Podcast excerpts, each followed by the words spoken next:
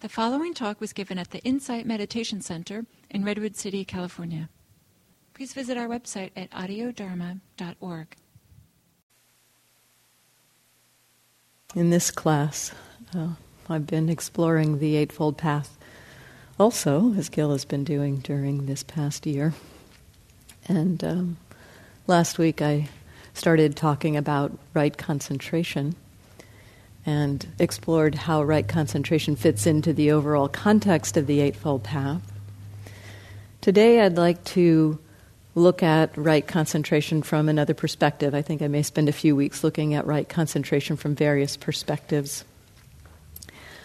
The perspective I'd like to explore today is what gets in the way of concentration? And how does um, how does working with that, exploring that, support concentration? So the um, the um, the Buddha talked about five mental energies. I guess we could call them mental energies that tend to arise as we try to settle our minds down. Know, right concentration, wise concentration. We talked last week about some different translations for that term. Uh, one, one version or one translation might be settled, settled mind, the settled mind. And so the, the practice, the meditative practice, encourages a settling of the mind so that it's not no longer quite so busy, so agitated, so reactive. Other translations or other ways to express concentration. And concentration, I think, tends to create a a feeling or a sense in the mind as we hear that term of narrowing, collapsing, uh, focus in our attention. And the concentration in our path has actually a broader feeling to it. Some other words, unification of mind is one way that that experience is expressed. That the mind is collected, another term, collected mind, settled mind, composed mind, all various ways to express the experience of the concentrated mind. And as we explore how to compose our minds, how to settle our minds, to collect our minds through various practices, we see these various energies, these five various energies getting in the way. And the five energies the Buddha talked about uh, are they're given the name of the hindrances. And the hinder, the term hindrances basically because the Buddha says, well, these things hinder our ability to settle the mind. So the five energies are sense desire, ill will, sloth and torpor, or dullness, sleepiness, restlessness and anxiety, and doubt. Working with these energies in our meditation, they will arise. It's not a mistake that they arise. It's, uh, it's part of this practice of settling our minds that you know we, we, we make the exercise perhaps of trying to stay with the breath coming back to the breath over and over again. And that simple exercise basically begins to reveal our mind's tendencies of how it wants to scatter of how it wants to have entertainment of how it wants to get rid of unpleasant things of how it gets dull or bored when it's doing something that simple, or how it gets restless and wanting to have some fun, or how it is confused and like, is this going to do anything for me? All of those are expressions of those five energies. And so it's very normal, very natural that these energies come up. So that's one, one way to begin to relate to them. Rather than relating to them as a problem, we relate to them as okay, these energies are being shown. It's not that the meditation creates those habits of mind, those tendencies. It's more that it reveals them. through these simple practices. It reveals these tendencies of mind.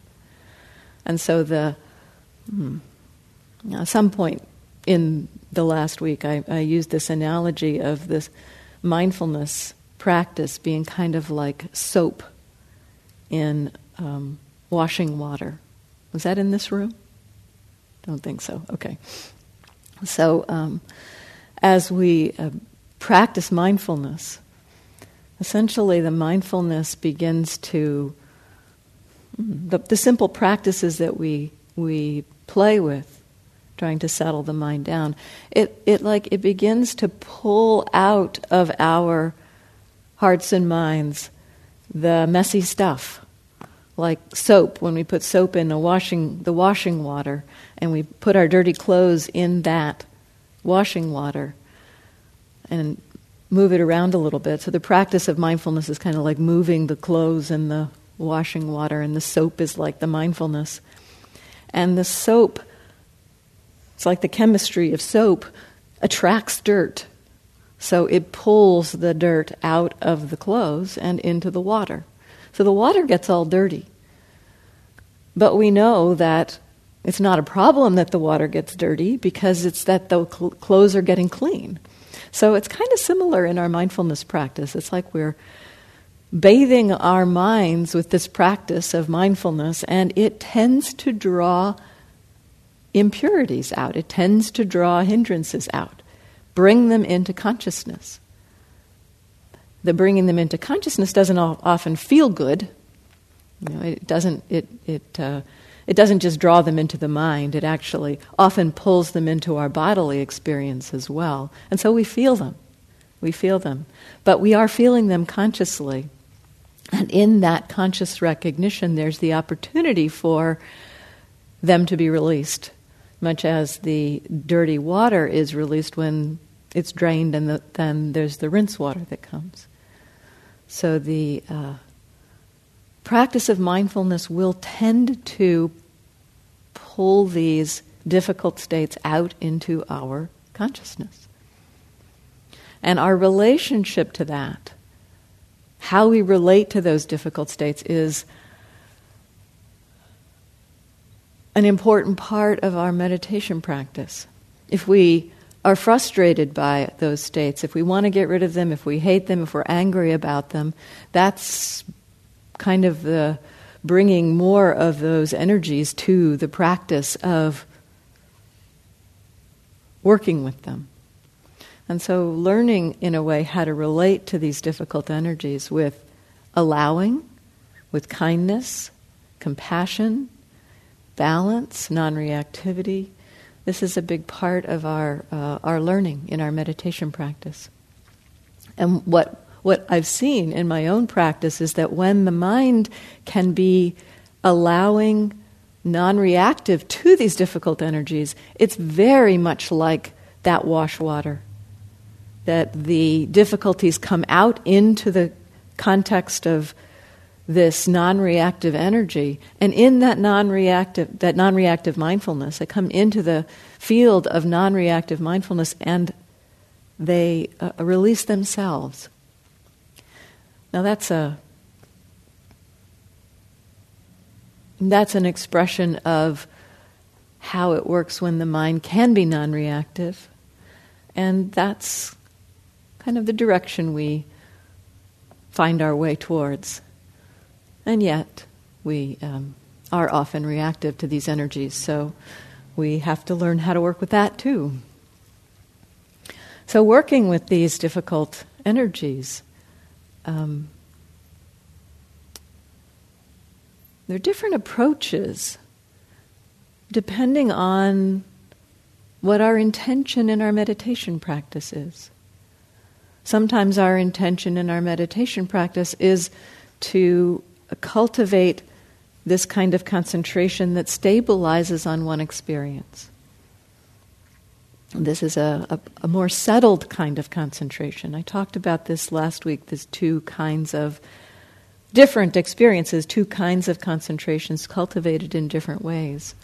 So there's the kind of concentration that develops when we just turn our attention to one experience, the breath, for instance.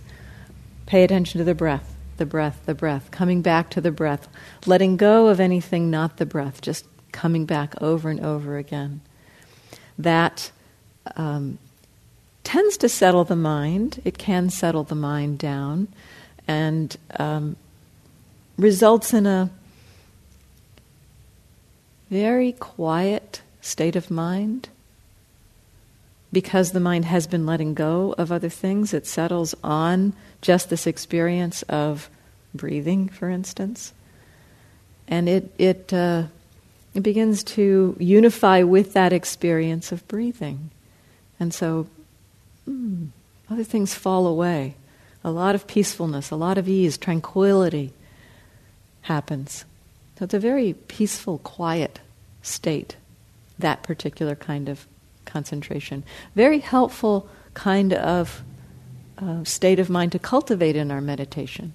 It's uh, very supportive for our meditation practice to learn how to cultivate that kind of stability of mind that just stays with one thing. Another form of concentration is much broader. It's uh, not so much that the mind stays with one experience, but that the mind stays in the present moment with a changing set of experiences. So the mind is present moment to moment, not reacting to all of the various things that come up. A sound arises, a body sensation arises, a mood, emotion arises. The mind can be very stable with being present for that and is not pulled out into reactivity around all the various experiences. This is a different experience of concentration. It is a form of concentration. The mind also is very stable in the present moment. It's not stable on one object, on one experience, but it's stable to changing experience, non reactive to changing experience. This is a very different form of concentration, and the practice is more the practice of mindfulness, the practice of just noticing moment after moment. This is what's happening. Sound is happening right now. Pressure is happening right now.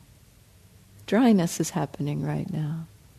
Seeing, pressure, coolness, lightness, hearing.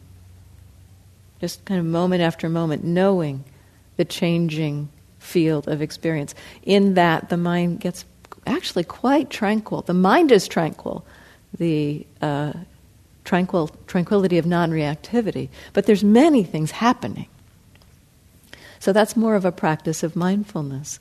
And so we can roughly categorize our meditation practices by you know, mindfulness practices on one end, being present for the changing flow of experience, and concentration practices on the other end, settling, stabilizing the mind on one experience. And then there's a wide range of practices between those two, some of which very much blend mindfulness and concentration, perhaps one more on, on the mindfulness side or more on the concentration side. So the guided meditation that I offered having an allowing sense of all experience and keeping a touchstone with the breath was one of those kind of blended practices. It allowed um, the mind to begin to settle with one experience, but not push away anything else. So, in terms of working with these difficult energies, if we're doing um, concentration practice, the first line of approach of working with these difficult energies is simply, first of all, to recognize them. Okay, yep, sense desire has arisen. You know, we see a fantasy in our mind, and we recognize, oh, yep, that's there, and we see if we can perhaps do this allowing kind of thing. Yep, there's that fantasy, and here's here's the breath. So that it's not it's not a pushing away. Anytime we work with these difficult energies part of the practice is to see if we can find a way to relate to them without a sense of aversion but a sense of recognizing yep yeah, that's not so helpful that's not such a skillful way to go so recognizing that these difficult energies have drawbacks to them that's that's a, that's something that we can recognize in working with them. Yeah, okay, that ill will. That tends to lead me down this path of arguing in my mind and getting really angry and agitated. That's not so helpful. So, actually, reflecting on the drawbacks can be helpful. But in our concentration practice, we, we, we, the first line of approach of working with these hindrances would be to see if we can just let them go, be in the background, and stay in touch with the breath. And there may be various um,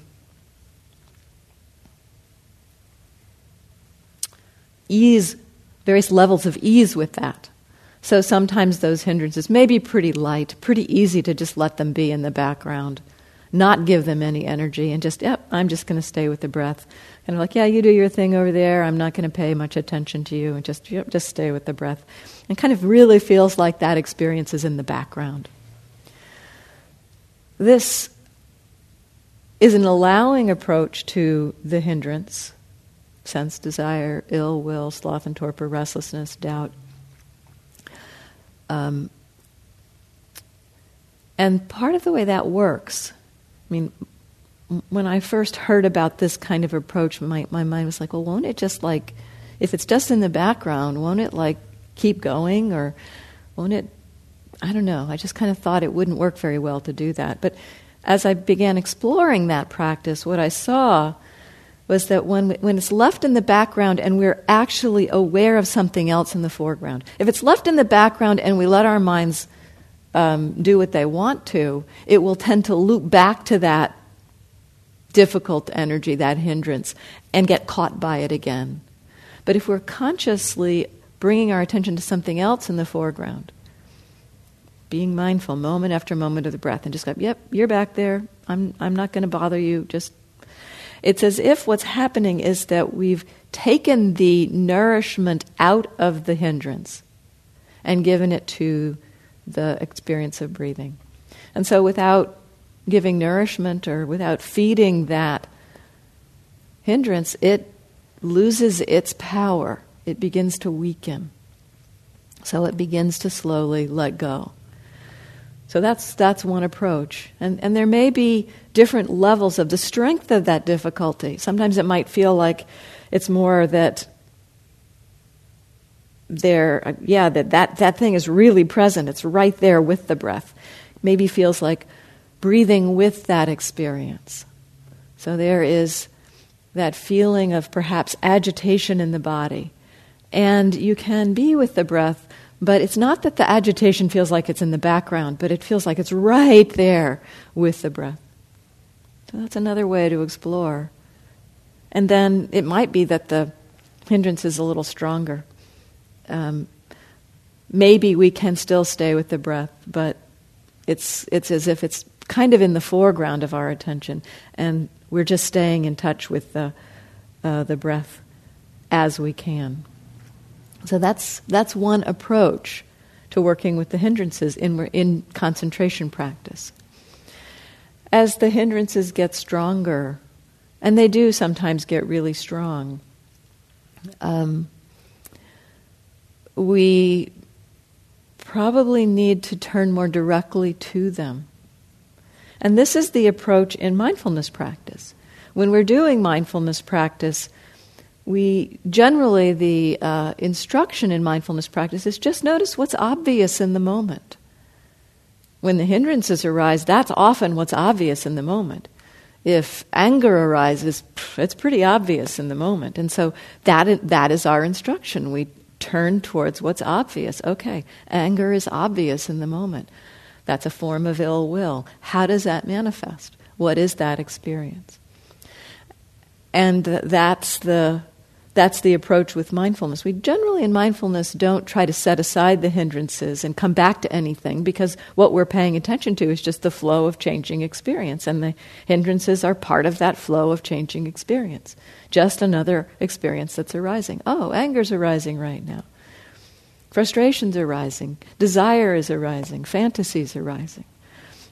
And it may be that simple in terms of just acknowledging meeting. Oh, there's that happening right now when the mindfulness practice gets strong, it can be very like just that coming out into the wash water and being released. when the, the mindfulness is pretty balanced, like, oh yeah, oh, there's anger. And then, oh, there's something else. Oh, there's something else. On one retreat, I, um, I began to see this happening pretty quickly. I was, um, I still kind of had this idea that when these things happened, they lasted a long time. I mean, that was my experience in particular with the ill will experience. That was one I got stuck to a lot. And so when it arose, I was like, okay, it's time to settle in. I'm going to be angry for a long time. Okay, how does it feel? And one day, one day I was scraping pots in the kitchen. And uh, while I was scraping the pot, this burst of anger arose. It's like, oh, anger. And then, and, and, I noticed it. And then the next moment, there was something else. There was the scraping of the pot. And the next moment, there was happiness. It's like, what? what is going on? I hadn't had that experience. It hadn't been so familiar to me to have that sense of a burst of an, an emotion like that being known and then released. And so, this is one approach in working with the hindrances. We simply recognize them. We don't fight them, we don't resist, resist them, we allow them to come out into that wash water and be drained away. And there are times when that doesn't happen that quickly. So, this is the place where, when hindrances get stronger in our um, meditation, whether the concentration style of meditation or the mindfulness style of meditation, there is a time to actually turn towards these difficulties, to actually begin to explore them more carefully in our experience. And that tends to be in mindfulness practice when it's predominant and it's staying predominant. It's there, it, it keeps coming up.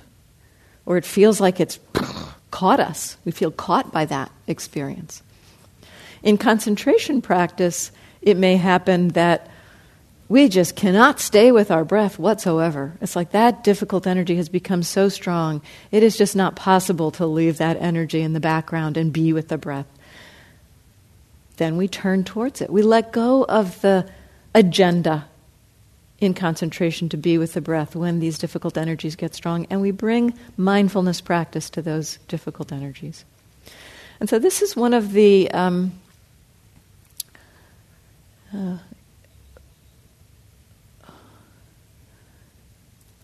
kind of like a relationship that we develop with our minds. That um, you know, when we have an idea, particularly in concentration practice in mindfulness practice, our agenda is pretty much just meet what's happening. And so the arising of the hindrances doesn't come into conflict with that agenda. Unless we have some idea that, well, if I'm being mindful, I shouldn't have these things happening, which we do. We have that idea sometimes. But basically, the instructions in mindfulness practice come right into line with working with the difficult energies that come up. Our agenda in concentration practice is a little different. Our agenda in concentration practice is stay with the breath no matter what, let go of everything else. And so it can feel a little bit like we failed when a difficult energy comes up and um, we can't stay with the breath. So here, our relationship to that agenda. It's really helpful to cultivate a skillful relationship to that agenda of staying with the breath and be willing to let go of that agenda when it's not so helpful.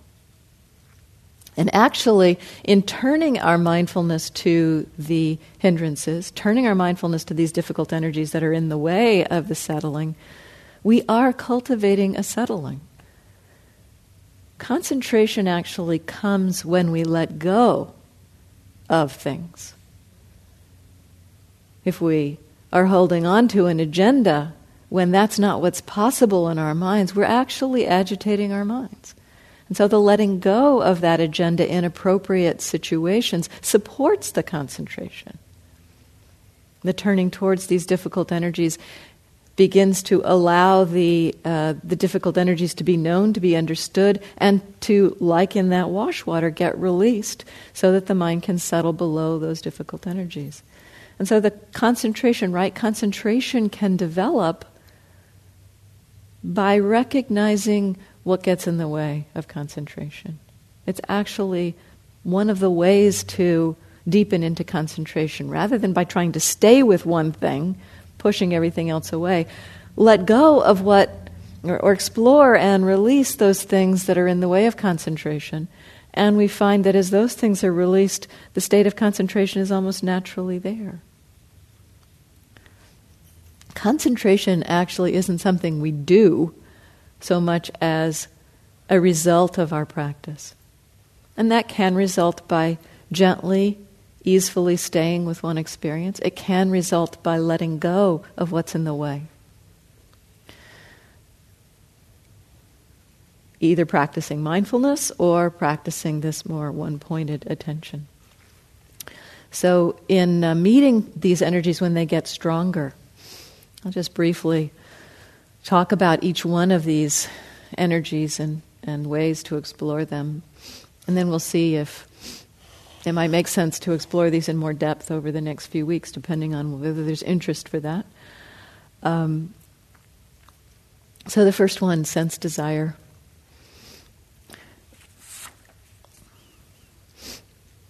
Sense desire is um, kind of being pulled to pleasant experience.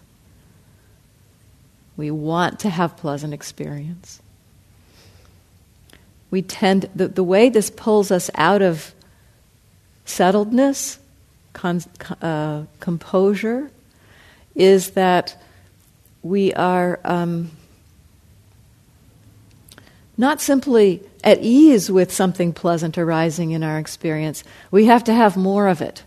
So we get pulled out of our balance to more, more, more, and there's a kind of a, a leaning into.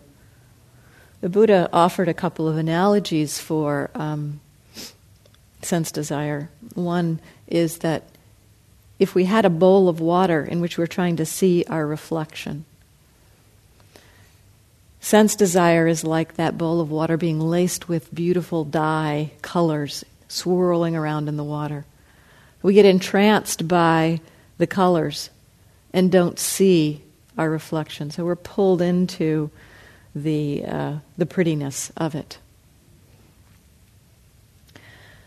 This is, this is very much what happens. We get pulled towards the, the beauty of, or the, the pleasantness, and we don't recognize what, what the difficulty here is that we're not recognizing in being pulled towards the pleasantness because we're focused on the pleasantness itself and how great it's going to be when we get that thing or keep that thing. So our mind is constructed basically an idea about how wonderful the future will be when we have this thing. And we are ignoring, not aware of, deluded about the experience of wanting itself, which doesn't feel very good. The experience of wanting itself feels inherently off, it feels imbalanced. That desire for something feels imbalanced. So we um, don't notice that part. When we begin to recognize with mindfulness, one of the key explorations around sense desire is to see if you can let go of the thing you desire. Let go of the attention in the dye in the water.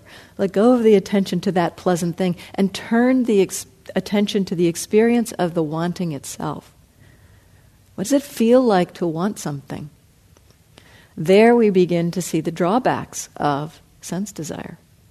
We begin to see how we are kind of hooked into this unpleasant state of wanting, and we hadn't even noticed it. The Buddha also used an analogy around sense desire that it's like being in debt. It's like having lovely things. You know, you, you use a, uh, you know, taken out a loan and bought all kinds of wonderful things. So you have what you want, and yet you don't have it free and clear. You still owe the money. So you have to keep doing, doing, doing to get that money, to keep those pleasant things. So the, um, uh, that's, that's essentially the, uh, the wanting is, is that quality or that feeling of the debt. If we ignore that debt,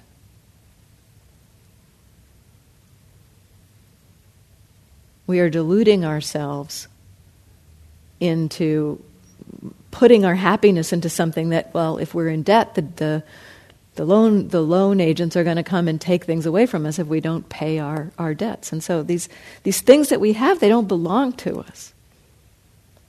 And likewise with the sense desire, these things that we experience as pleasant don't belong to us. Instead, they're just simply pleasant experience kind of coming through. And if we don't try to attach to them, but just allow the pleasant, it's not about pushing away pleasant.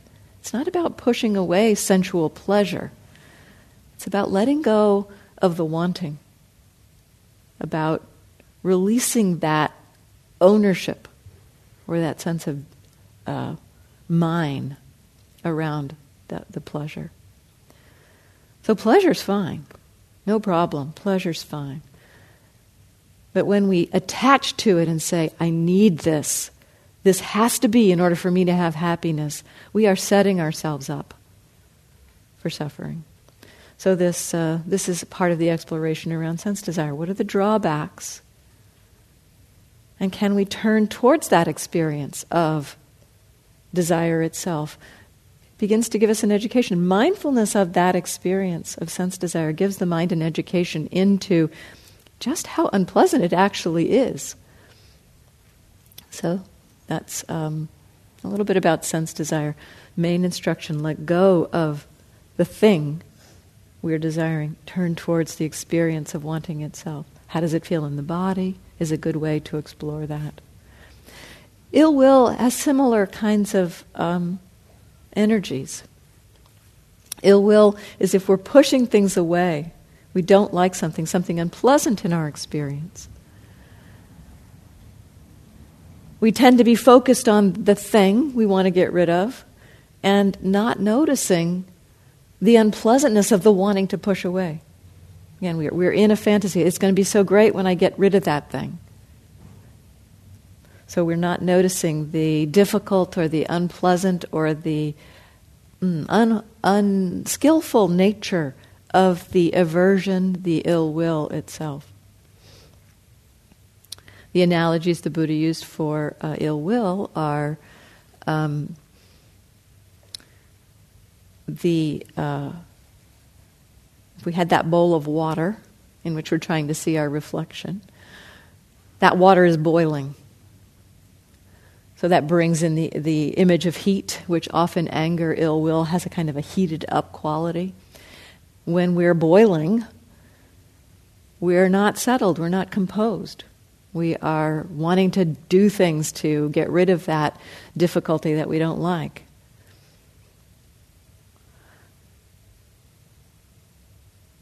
So, again, the instruction is very much the same as for sense desire. Can you take your attention out of the thing you don't like and turn towards the experience itself of the sense of, of the ill will? What does it feel like to be a human being that doesn't like something, that wants to get rid of something? Often it manifests in the body, has sense of heat is an experience I have with that. Heat, pressure, just noticing that. Another analogy the Buddha used about ill will is, is if it is like we are ill. When we're ill, we are not able to take in the nourishment that would make us healthy. You know, especially if we have some kind of you know gastrointestinal thing. You know, we can't we can't take in the food that would make us get strong again. So we're weak. We lack strength. When we're caught by ill will, you know, we can have a sense of strength. That's one of the paradoxes of it. We, when we're angry, it can feel like we're really strong and powerful. But we are weakening our minds in that state. We're weakening our um, capacity for that settled, stable mind.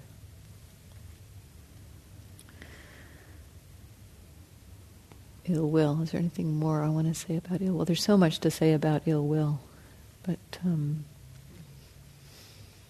hmm. so um, sloth and torpor.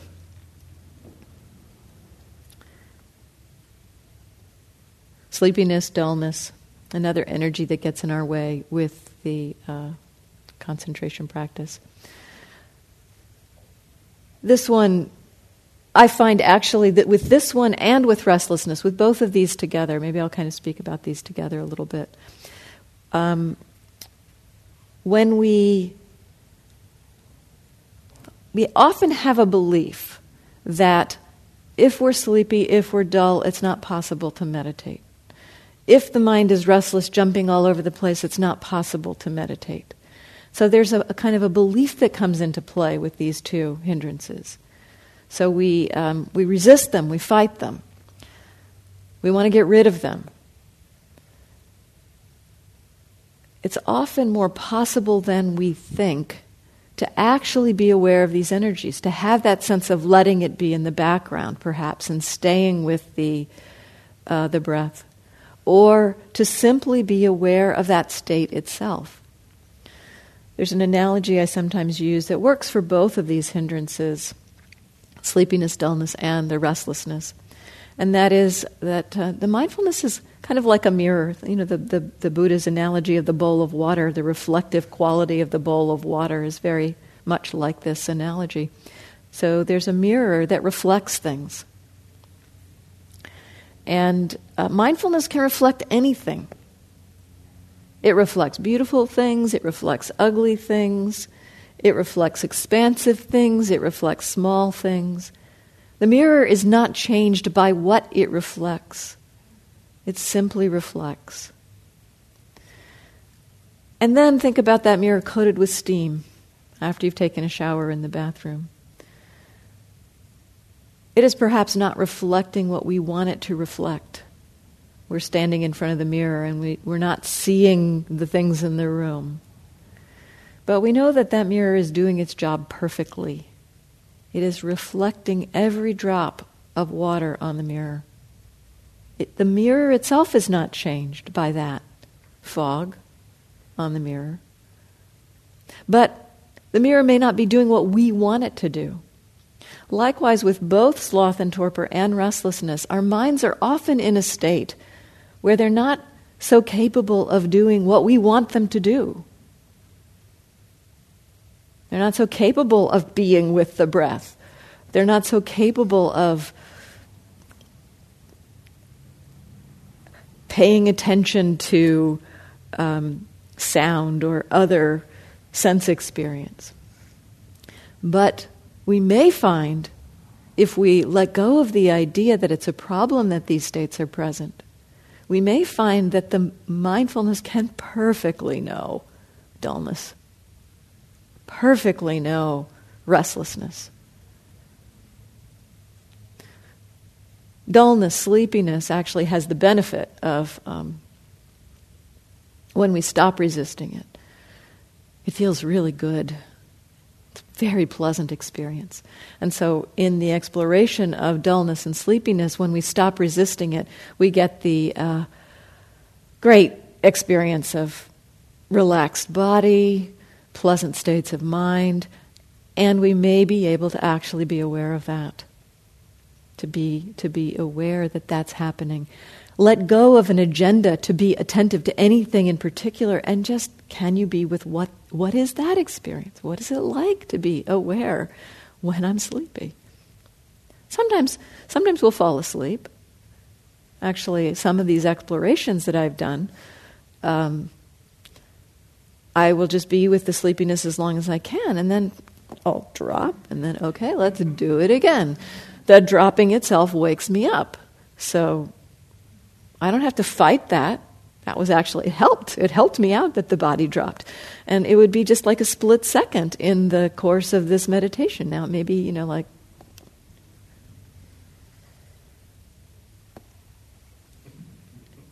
But how much in that experience is dropping and how much of it is actually awareness? So it's actually quite interesting to explore that state. And there are times where you may just find yourself like this. And then it may be helpful to use some of the antidotes to sleepiness. Open your eyes, stand up, take a walk, do some of the kind of um, practices that help us to get a little bit more energy.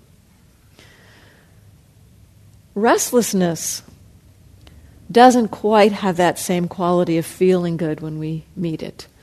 Uh, often it's a pretty unpleasant experience, even when we're not resisting it. So this one can be more challenging to allow. But again, when the mind is restless, the mind is kind of jumping all over the place, not able to kind of settle on anything. Again, there's that sense of not being able to do with our minds what we'd like to do. The mind's got its own agenda, it's jumping all over the place. And so it's very hard with that state, state of mind to say, oh, stay with the breath. It, it can feel like uh, a tension to try to stay with the breath. And so uh, you might find it's possible to actually be with that energetic experience of bounciness. Bounciness in the mind, bounciness in the body. With restlessness, I find it's helpful to allow, it's like, just let it, let it get as big as it wants to. Let that restless energy expand to fill the whole room. Sometimes there's a sense in our mindfulness practice when we're trying to be mindful of something. It's like we compress it down and say, Oh, I need to pay attention to this. It's like compress that restlessness down to something this size, then I can pay attention to it. But that compression of restlessness with our awareness actually makes it feel more agitated in a way. So allowing it to get really big and not trying to be very precise about what you know about it, but just like, yeah, restlessness is happening. Okay, let it get really big. Counter to what we might think, if we let it get really big, it doesn't actually get stronger. It gives it more space so that the energy can be more dispersed. The energy of that restlessness can be more dispersed. And it's, it's a mental shift. We can do it with our perception. We can have the sense, perhaps, of rather than the restlessness contained in the whole body, just expand the sense to can the restlessness be in the whole room? That, that allows more of a um, ease around that state so that it's not quite so unpleasant, not quite so difficult.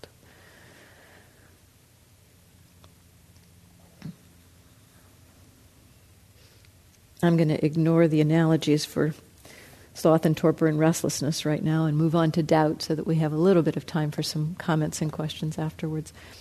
So, doubt. Um, doubt is the state, not just any kind of doubt in this is, is a hindrance, but doubt about the practices, the teaching, our ability to engage with the teachings. So, doubt is a, a challenging hindrance, often because we're not so. It, it, it has so much of a delusive nature that we don't even recognize that doubt is present much of the time when it's present. It catches us with its stories. We believe the stories to be real, to be true. I can't do this practice. Obviously, I can't do this practice. Why should I even bother doing this practice? We believe that story, and it kind of just stops our practice. It, so, doubt is a kind of a. Mm, it's a challenging hindrance because it masks itself. And one of my teachers says it often masks itself as wisdom. It sounds like it's such wisdom speaking, well, yeah, of course I can't do this practice. Or it might be sound like wisdom. You know, well, the Buddha taught 2,600 years ago. What can he have to say that would apply to this day and age? It sounds like wisdom. So, the part of the key or the, the tool around doubt is to begin to recognize what our particular stories are around doubt. I find um, if I find myself thinking about the practice, thinking either about the teachings, the teachers, or my ability to do the practice, there may be doubt present. Sometimes when we're thinking about the teachings, it's like overabundant faith. You know, we've kind of gone off into a, a great, you know, oh, this, this practice is so fantastic and the world is going to be great when everybody knows how to meditate. And, you know, we can kind of spin off in that direction. That's kind of like um, excessive faith that, that gets us. Doubt has more of a negative connotation. This can't happen, it won't work, I can't do this. These teachers don't know what they're talking about. So if we find ourselves thinking about the practice in those terms, it may be that doubt is present. Simply recognizing doubt, being aware of doubt, is the strongest antidote to doubt. Just knowing, oh, doubt, this is doubt. On, on one retreat, I found myself caught in this state for a couple of hours of I can't do this. I can't remember exactly how it manifested. But at some point, I'm kind of like, okay, this has been going on for a long time. What's going on here? And I finally thought, oh, this is doubt. Oh, okay, well, if doubt is happening, I guess I practice with that. What does doubt feel like? And when I did that exploration, what I discovered was that there was grief underneath. And when I met that grief, the doubt was no longer relevant. So when we can become aware of doubt and ask that question, what does doubt feel like? Often we move to a level below the doubt. It feels like confusion. It feels like um, vulnerability. It will manifest differently in different situations for different people.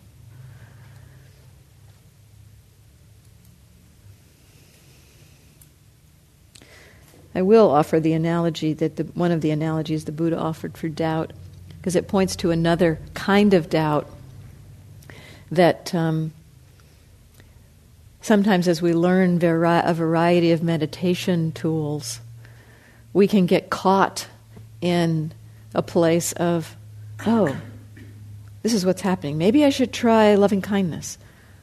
And we try loving kindness for about two minutes, and well, wait a minute. Maybe I should try. Maybe I should try being with the breath, and then we do that for a few minutes. And like, wait a minute. Maybe I should try opening to a broad awareness. Oh, wait, wait, wait. Maybe I should try and we just like pick up on something for a few minutes and try it and then go, no, no, no, no, let me try something else. So it's kind of this wavering, this vacillation. And the Buddha talked about doubt. One of the analogies he gave for doubt is it's like being lost in the desert or lost in the wilderness. You take a few steps this way and then you second guess yourself. Oh, that can't be right. And you go a few steps that way. Oh, that can't be right. Or you go a few steps that way. That can't be right. So you don't have any sense of what's orienting you, and you're just kind of wandering, wavering back and forth, vacillating about what to do. So that, if you find yourself in that kind of a space, what I generally find is the most helpful thing is just pick one and stick with it for a while instead of second guessing it. It's like, okay, I don't know what the right thing to do is here, but I'm just going to try this one for the next 30 minutes and see what the consequences are, see what happens. So that's another way that doubt manifests, is this kind of choosing different practices, this wavering, this vacillation. So um, we have a few minutes for comments, questions. Yeah, and would you use the mic?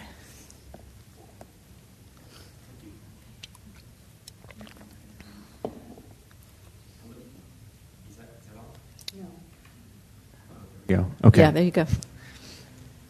Um, thank you so much for speaking. It's really great, great to be here. Um, yeah, I was just, uh, yeah, it's it's kind of exciting to hear about the, um, you know, you were talking about how the, it was mourning that was under the doubt that you that you um, you took a look at it, and um, yeah, that's happened to me a couple of times um, with with a few things, but it seems like I almost like kind of stumble on it, you know. But it's it reminds me not not to throw too too many analogies, but it was almost like um, picking a lock or something, and, like mm-hmm. a, and then all of a sudden it was unlocked, you know. Yes.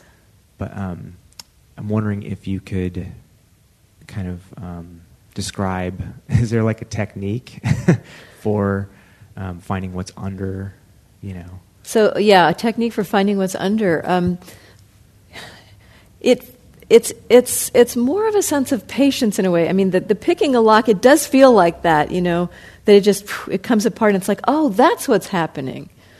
Um, but we can, having that kind of experience, get a little too involved in a way. It's like, oh, maybe it's this. Oh, let me look. Let me see. Let me see if I can find something. What is it?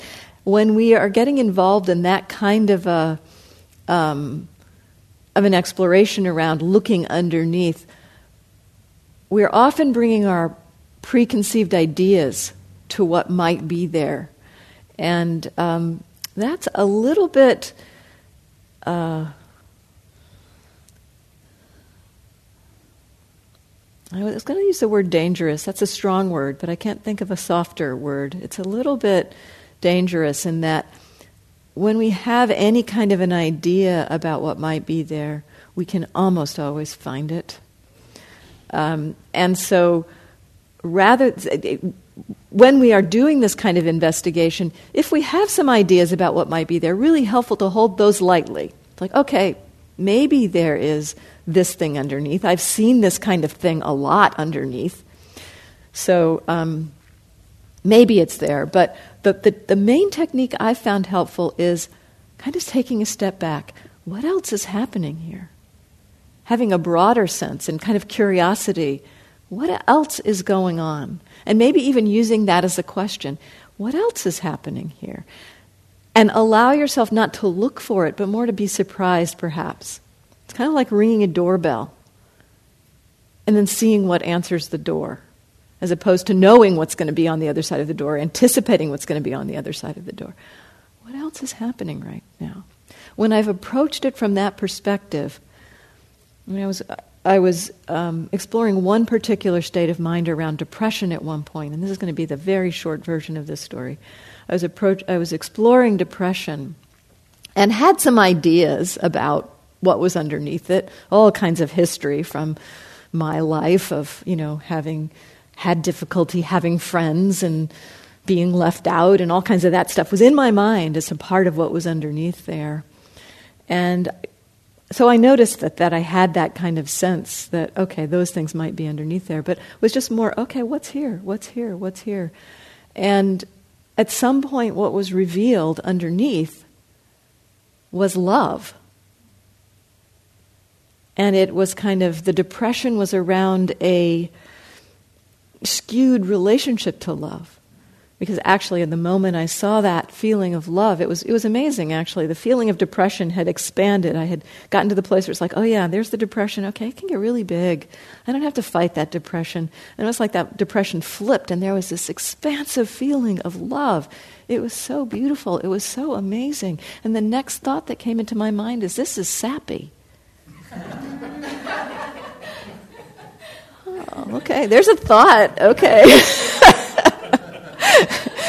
so I could see, first of all, I, if I had been kind of, you know, with the agenda of finding that the feelings of, of um, being lost or abandoned or uh, left out, I would have probably found them, but missed this beautiful, expansive feeling of love and this sense of sappy. This is sappy. You know, that was that was, and and what I recognized in that was that the depression was kind of around a repression or uh, an unhealthful relationship to this expansive feeling of love. So I never would have thought love would have been under there. Never would have expected that. So, whew, just by opening to what's here, what's here, what's here. So it's more gentle no way. But thank you for the question. It's beautiful. And we need to stop. So. Thank you. Just a quick question for you. Um, do you want more on the hindrances? Or um, yes? Okay. I'll do a little bit more in a little bit more depth, particularly I think around sense desire and ill will. Those are really there's a lot to say about those two. And reframing, because with those often we have Uh, you know, it's like we don't want to let go of our sense desire. You know, it's like it feels so bereft if we do that. And so there's ways to reframe and to understand the teaching so that it's not about pushing it away. So I want to I want to bring that in. So okay. See you next week.